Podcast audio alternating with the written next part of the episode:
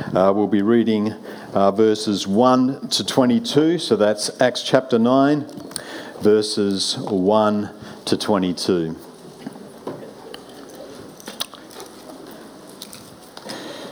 Meanwhile, Saul was still breathing out murderous threats against the Lord's disciples. He went to the high priest and he asked him for letters to the synagogues in Damascus, so that if he found any there who belonged to the way, whether men or women, he might take them as prisoners to Jerusalem. As he neared Damascus on his journey, suddenly a light from heaven flashed around him. He fell to the ground and heard a voice say to him, Saul, Saul, why do you persecute me? Who are you, Lord? Saul asked. I am Jesus, whom you are persecuting, he replied. Now get up and go into the city, and you will be told what you must do. The men travelling with Saul stood there speechless. They heard the sound but did not see anyone. Saul got up from the ground, and when he opened his eyes, he could see nothing. So they led him by the hand into Damascus. For three days he was blind and did not eat or drink anything. In Damascus, there was a disciple named Ananias. The Lord called to him in a vision, Ananias. Yes, Lord, he answered. The Lord told him, Go to the house of Judas on Straight Street and ask for a man from Tarsus named Saul, for he is praying. In a vision, he has seen a man named Ananias come and place his hands on him to restore his sight. Lord, Ananias answered, I've heard many reports about this man and all the harm he has done to your holy people in Jerusalem. And he has come here with the authority from the chief priest to arrest all who call on your name. But the Lord said to Ananias, Go. This man is my chosen instrument to proclaim my name to the Gentiles and their kings and to the people of Israel. I will show him how much he must suffer for my name. Then Ananias went to the house and entered it. Placing his hands on Saul, he said, Brother Saul, the Lord Jesus, who appeared to you on the road as you were coming here, has sent me so that you may see again and be filled with the Holy Spirit. Immediately, something like scales fell from Saul's eyes, and he could see again. He got up and was baptized, and after taking some food, he regained his strength. Saul spent several days with the disciples in Damascus. At once he began to preach in the synagogues that Jesus is the Son of God. All those who heard him were astonished and asked, Isn't he the man who caused havoc in Jerusalem among those who call on this name? And hasn't he come here to take them as prisoners to the chief priests? Yet Saul grew more and more powerful and baffled the Jews living in Damascus by proving that Jesus is the Messiah. Amen. And may God bless the reading of His Word. If you'd just like to watch the screens now, we have a video presentation.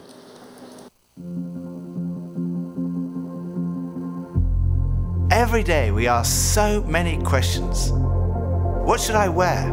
What's the weather going to be like? How am I going to fit everything in? But then there are those bigger questions, like why am I here? Where am I heading? Is there more to life than this?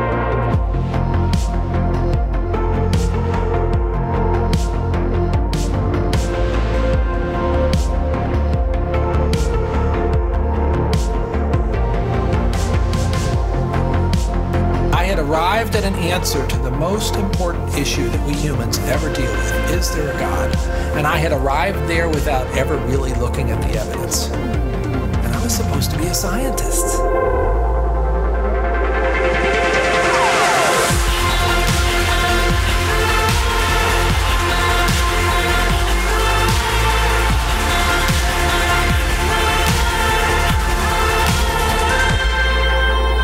At 28, had gotten many of the things that I thought I wanted. You know, my girlfriend was on the cover of magazines, I had a Beamer, and I was so unhappy. It was a realization maybe that I would I would never find happiness where I was looking for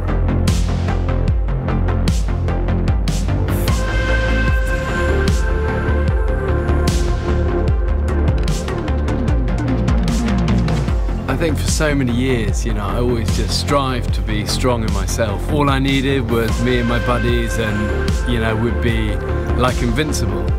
But the truth is, none of us are.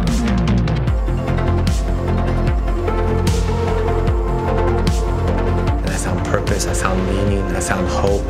God took something so broken and made it a beautiful art piece. Alpha is a place where you can be yourself. You can say what you think and challenge everything. No, no question is too complex or too simple. And what your point of view is, is as important as anyone else's. We are going on a journey together, an adventure to explore the questions of life, faith, and meaning.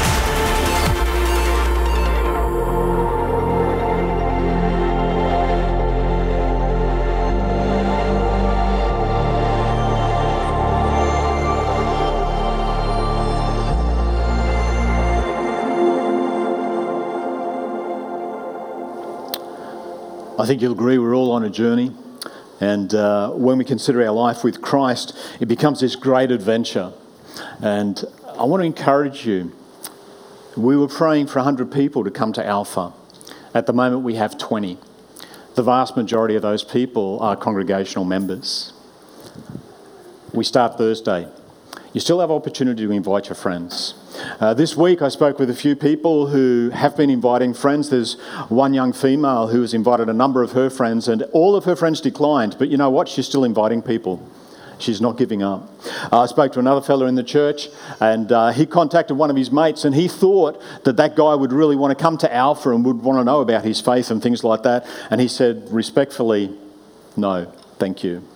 And so then he contacted another guy who he basically did thinking there's absolutely no way he's going to come, but he is coming. So, guys, you never know what is going to happen. And this is totally non confrontational. It's an easy way of bringing people into the kingdom. And if they come, there's a great opportunity for them to learn about Christ. So, can I encourage you to do that? Coralie is also, Coralie Lowe is also looking for people to join the prayer team uh, for the eight weeks of um, Alpha. So if you'd like to do that, please contact Coralie as well. Text message. She would love to receive something um, so that she knows you want to receive those requests for prayer and updates as Alpha continues. But please be praying. Starts this Thursday, and uh, it'd be great for you guys to invite some people before Thursday, and so we see many more people uh, coming along to that. Well, as you're aware, we have been doing a series on um,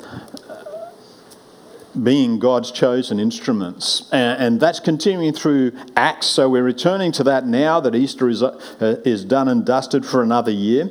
And for me, it's not possible to read this account of Saul without being blown away by the grace, mercy, and compassion of God.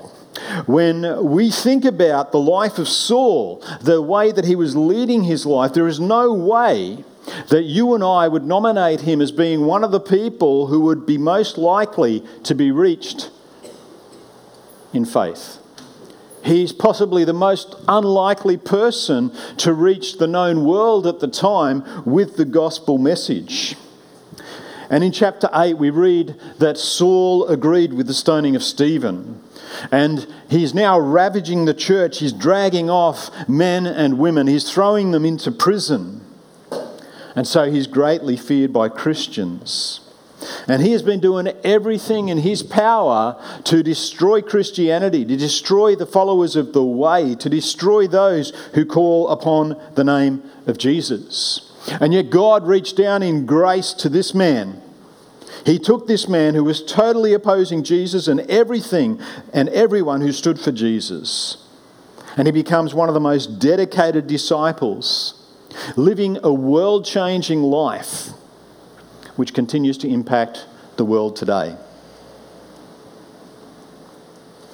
If God used this man so filled with hatred, he can and will use anyone who is willing to acknowledge and submit to Jesus as Lord and Saviour.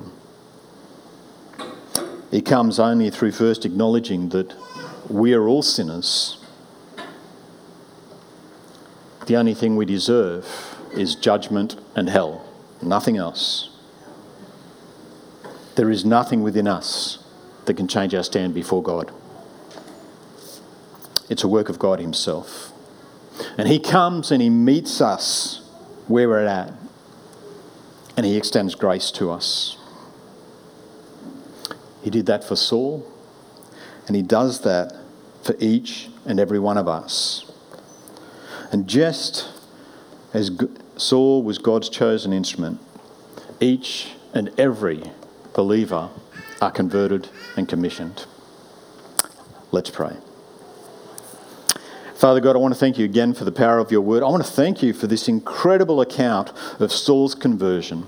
And Lord, as we dig into this a little bit this evening, I pray you'll just open our hearts and our minds to hear from you. I pray, Lord, you'll touch someone's life tonight and that their life will be changed as a result. This is your time, Lord. Take it, use it for your glory, I pray. In Jesus' name, amen.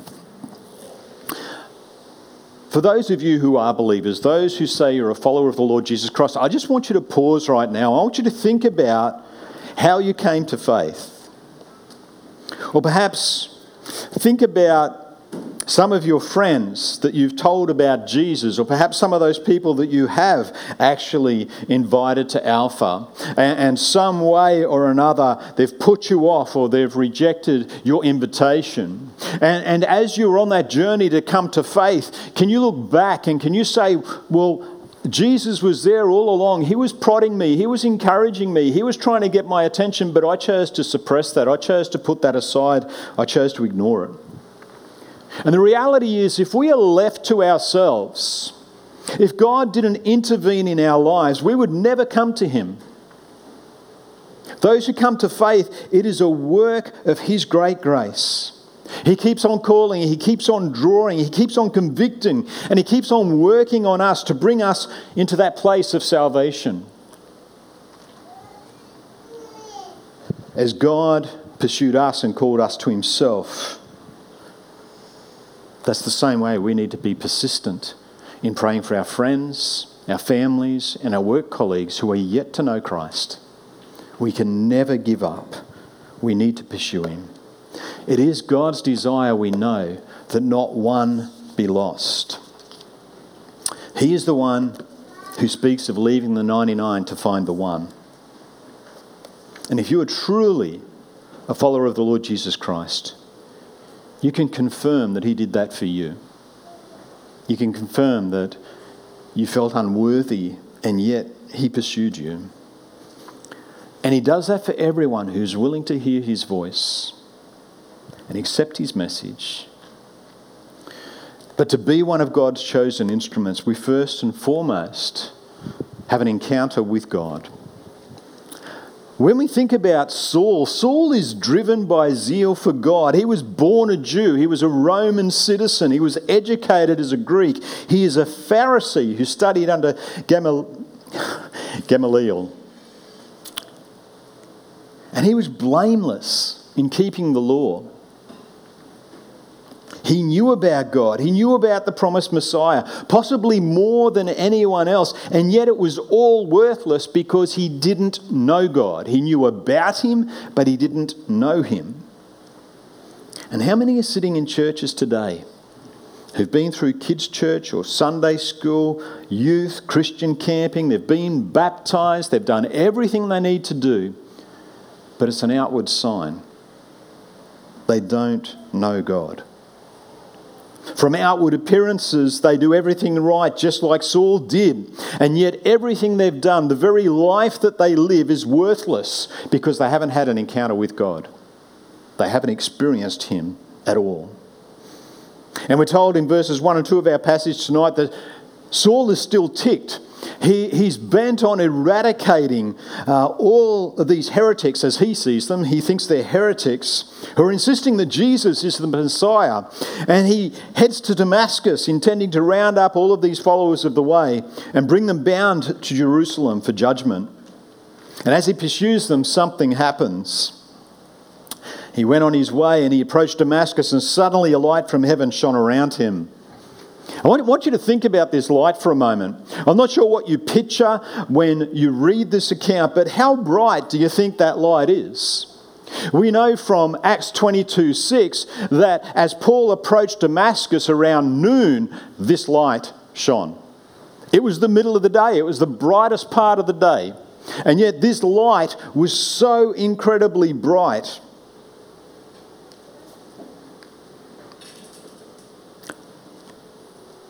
Does God always do this?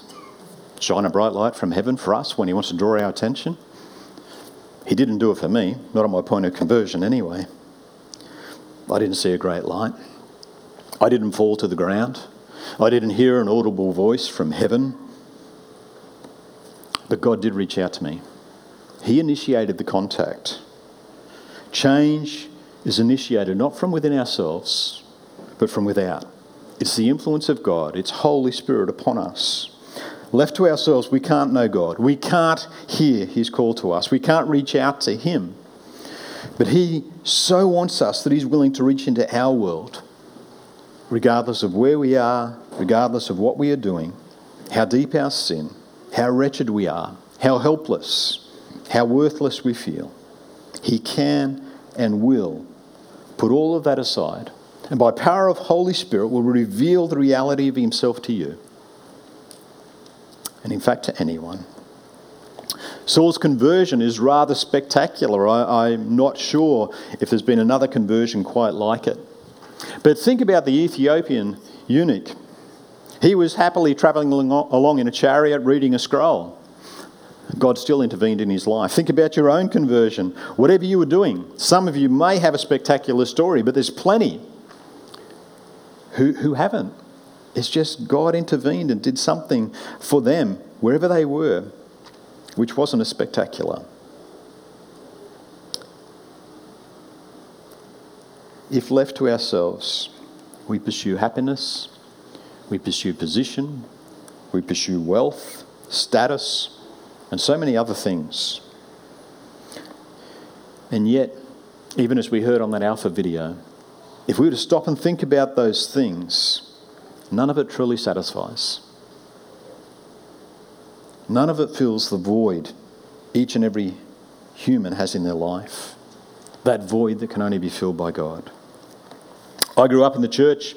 I went through kids' church or Sunday school, whatever you want to say. I was active in youth. I was active in worship. I did all sorts of things.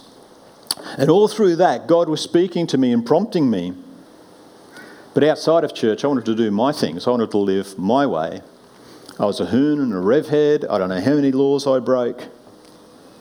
But I wanted to do what I wanted. And so I continued to do that. I was rebelling against God, I was rebelling against His call. But then He brought me, and as we've read, He brought Saul to a point of knowing we needed Him.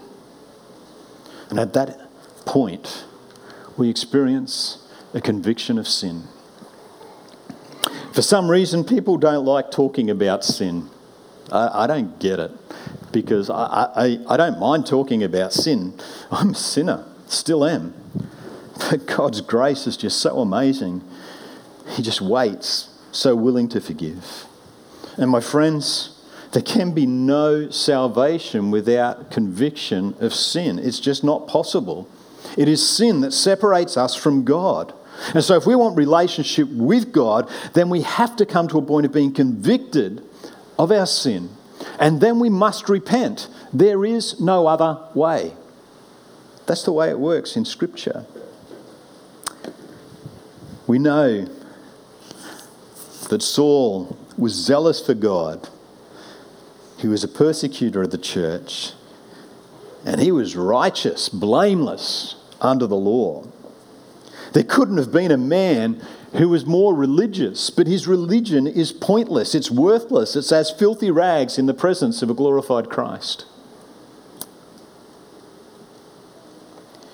Oh, it isn't, it isn't 100% clear in the passage that we're reading this evening, but I believe, as many commentators do, that Saul was a little conflicted just before this happened. He believed he should defend the Jewish faith and the one true God by wiping out these followers of the way. And yet there were times when he seemed to get a sense that what he was doing was wrong. Saul, in his retelling of this account in Acts 26, says that he'd fallen to the ground. He heard this voice saying to him in the Hebrew language, Saul, Saul, why are you persecuting me? It is hard for you to kick against the goads. This is something that we didn't get in the passage that we read this evening, but it's the same account. And this tells us again that Jesus has been prodding Saul up to this event. The goad is something they used to use to guide the ox. And they'd prod the ox to make it go in the direction they want. The ox would often kick out. And that's what's been referred to here. Jesus has been prompting Saul, he's been trying to get his attention. And Saul's just been conflict and fighting against that. He, he doesn't want any part of it. And Saul's been putting aside those promptings and pricks of consciousness, those feelings of things not quite being as they seem. But they all came to a head on the road to Damascus. In 1 Timothy 1.13, Saul uh, tells us that he was acting in ignorance and unbelief. And again, that changes and he's left face down on the ground. Who are you, Lord? And Jesus says, I am Jesus, whom you are persecuting. Could you imagine how horrified Saul was? Everything he opposed concerning Jesus is actually real. He's left in that place where surely no man or woman, woman ever wants to be, where they've fallen into the hands of a living God that he doesn't really know.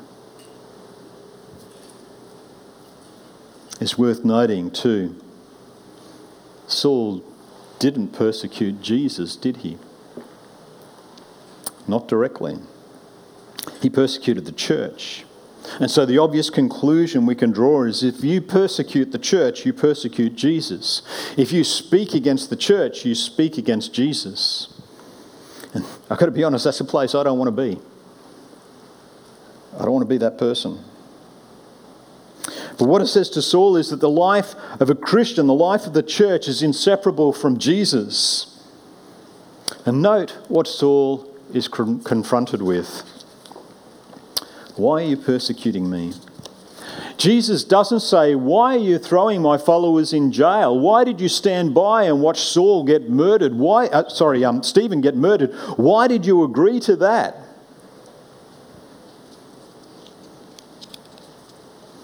He didn't even ask, Why have you been ignoring me all this time? He said, Why are you persecuting me? Jesus gets to the heart of the problem in Saul's life. And if you're sitting here tonight without a relationship with Jesus, or if you're thinking about your non Christian friends, if they don't know Jesus and they die, and you don't know Jesus and you die, you're going to hell. That's what Scripture tells us. Not my words, God's words.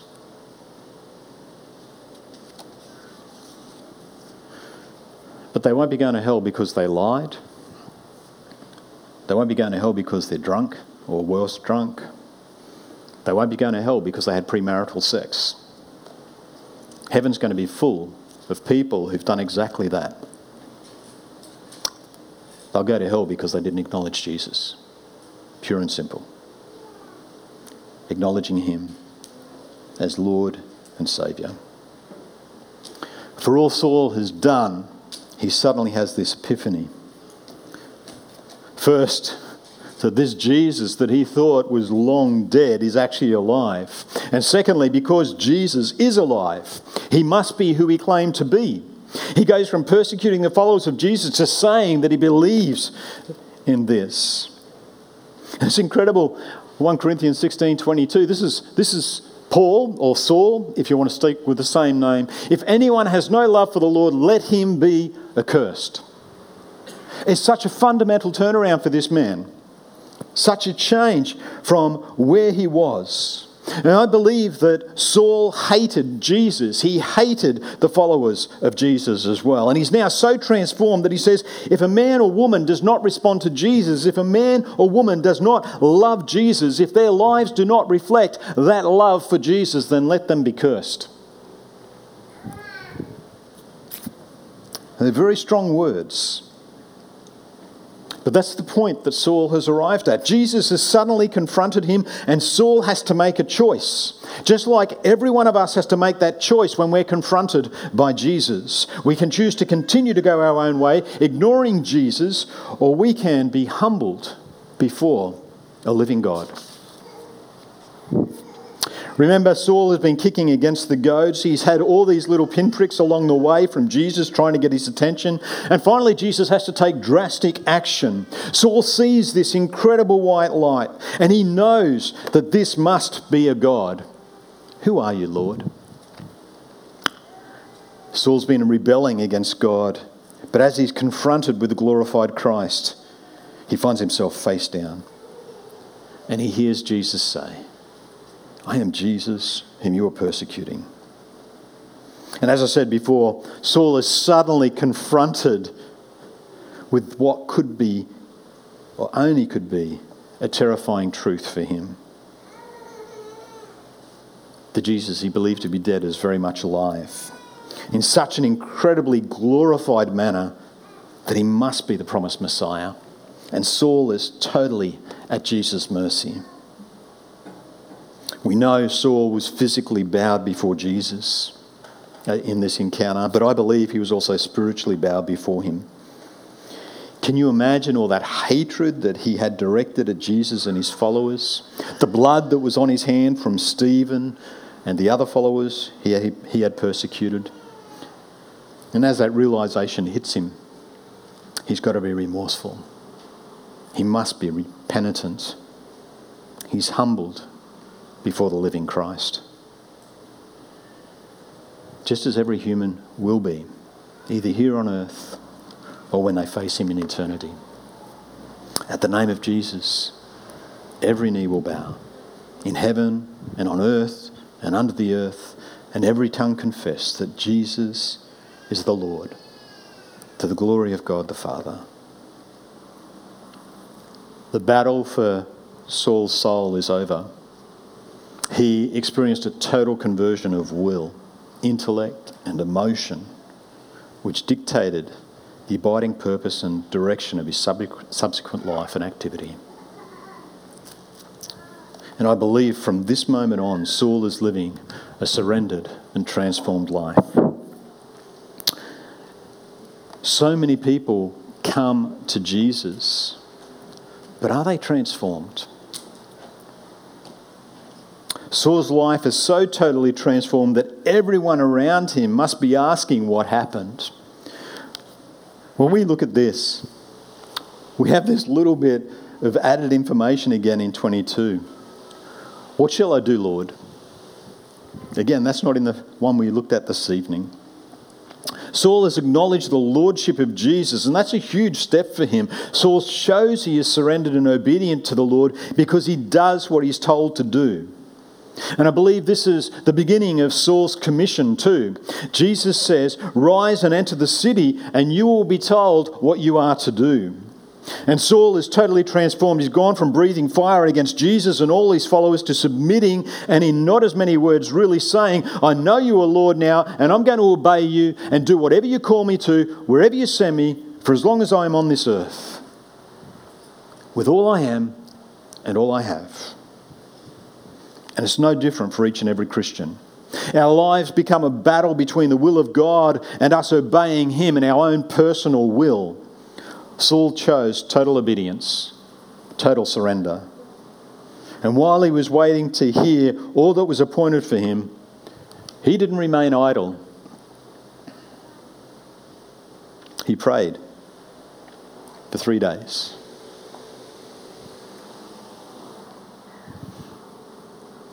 We talk about taking up our cross daily and following Him, following Jesus. And Saul lives this out for us so we can see what it really means. Could you imagine how difficult his life suddenly became? His circle of influence, his circle of friends and peers are suddenly meaningless to him. They're all gone because the Jesus he was persecuting is real. He is the Messiah. Everything and everyone he stood with, finished. He's no longer doing what he wants to do. He's killed his old Saul and he has a desire and will to be taken and used by Jesus for whatever Jesus wants him to do. He said, What shall I do, Lord? And Saul has gone from being without Christ to expressing a Christian maturity that only comes from many of us in a lifetime. Many say they'll follow Jesus, many say they'll submit, many say they'll obey him. but do they? When we look at Saul's life, he verbally made that same commitment and then he lived it. He is a chosen instrument. The Lord said to him, Go for, so to Ananias, sorry, for he is a chosen instrument of mine to carry my name before the Gentiles and kings and the children of Israel.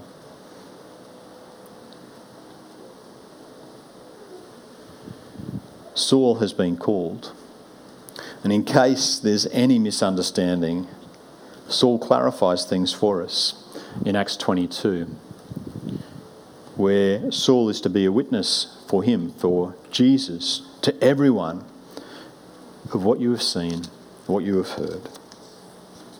There is nothing complicated about being a witness for Jesus. I've said it before, and no doubt I'll say it again many times, many more times. We are simply to tell everyone about what we've seen and heard when it comes to our relationship with Jesus. We're to talk about what He's done with us. And that's what Saul's called to do. And I believe that is what each and every one of us is called to do as well. Has Jesus made a difference in your life? If he has, then you have something to tell others. If he hasn't, then I have to seriously ask whether you're even Christian. Because he should have transformed your life. There should be a change. And Saul immediately begins to preach in the synagogues in Damascus. His message is stated here and seems quite simple. He simply proclaims Jesus is the Son of God. And I think it interesting that Saul later writes in 1 Timothy 3 6 that new converts should not be leaders in the church. And although Saul begins to have an influence straight away, he is not a leader at this stage. He hasn't been called to any primary role in the church. This is a man who just desires to tell others about Jesus. In our account this evening, Saul is a chosen instrument of God. And I pray that we have a Saul present with us tonight. I pray there'll be someone who's raised up just like Saul, who'll be a mighty man of God and do incredible things. But Ananias was also a chosen instrument. Ananias was the one who went to Saul under Jesus' guidance and laid hands on him that he may see, receive his sight, and receive Holy Spirit. I wonder what would have happened if Ananias had refused to go. We don't know, we can't speculate. Prior to what we read this evening, there's also these other guys involved. The guys that Saul was pursuing to persecute. They were also God's chosen instruments. They decided to flee when the persecution came, but as they fled, they spoke about Jesus everywhere they went. And could you imagine what that was like for Saul as he's trying to pursue these guys? He keeps encountering these people whose lives have been transformed because of the gospel message that's been carried by the very people he wants to persecute and stop. It must have been so frustrating.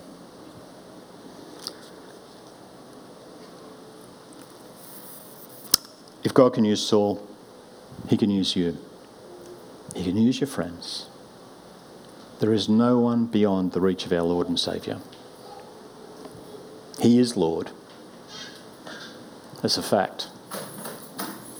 It's whether you accept it or not that makes the difference. I don't have question sheets for you tonight. Uh, I just want to finish with a few questions that I want you to think about yourself. Are you really saved? Do you know Jesus? Because if you don't, you can sort that tonight. Saul was an incredibly religious person. From outward appearances, he was doing everything correctly. He was living for God the way that he should. Is that you? Or do you have a relationship with Jesus? Are you fully surrendered to Jesus? When you think about your life, is it a daily putting to death your old self, if you like, laying on the altar afresh, taking up your cross and following Christ? Is that you? Is that what you're doing? Have you held anything back? Jesus has got to have everything. He is either Lord of all or he's not Lord at all. Are you available for him to use? Or is there so much of the world crowding in and taking your time that you just don't have time for God and you push him aside? You don't spend time with him reading the word, you don't pray, you don't engage with Christian brothers and sisters. Are you willing to be used by him? I've said it before. The answer should be yes. And what was the question, Lord? If we are willing to serve Him unconditionally, His requests of us should not matter. We should just be willing to do whatever He calls us.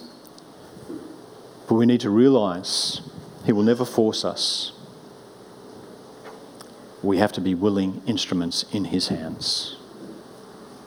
He's chosen instruments if we'll humble ourselves before Him. Let's pray. Father God, I thank you again for this word. It's a challenging word again, Lord, and I, I, just thank you for this incredible account of Saul. I thank you, Lord, that I don't know, if he was my mate, I think he was a lost cause. I don't think he'd ever come to you. But Lord, that's where your grace and mercy and compassion just shines so abundantly.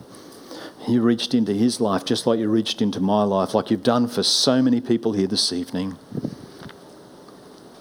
And Lord, I just pray that we won't take that for granted.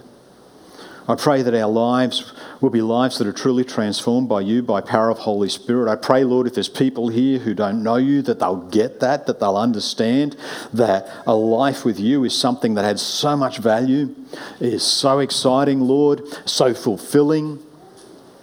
And that, Lord, the hope we have for a life eternally with you is just beyond anything on this earth. Lord, let us get excited about our faith with you. Forgive us when we're not. And Lord, if there's people here tonight that you're working in their hearts, they know who they are, Lord. Just give them the courage to speak to a Christian brother or sister, to come forward for prayer after the service, Lord, whatever it is. Just give them that courage, Lord, so we can see people brought into your kingdom. We can see people built up in your kingdom. We can see each and every person walking closer with you. Pray these things in Jesus' name. Amen. Well, guys, we do have a bit of a supper on tonight, so uh, please hang around, get to know someone you don't know so well. But this week, I really do pray that the Lord blesses you and keeps you. I pray that you will know His presence and power. I pray that His word will be new to you each and every day. And I pray that you'll have a Christian brother or sister that you can contact and encourage to walk in the ways of our Lord. God bless one and all. Thank you for being here.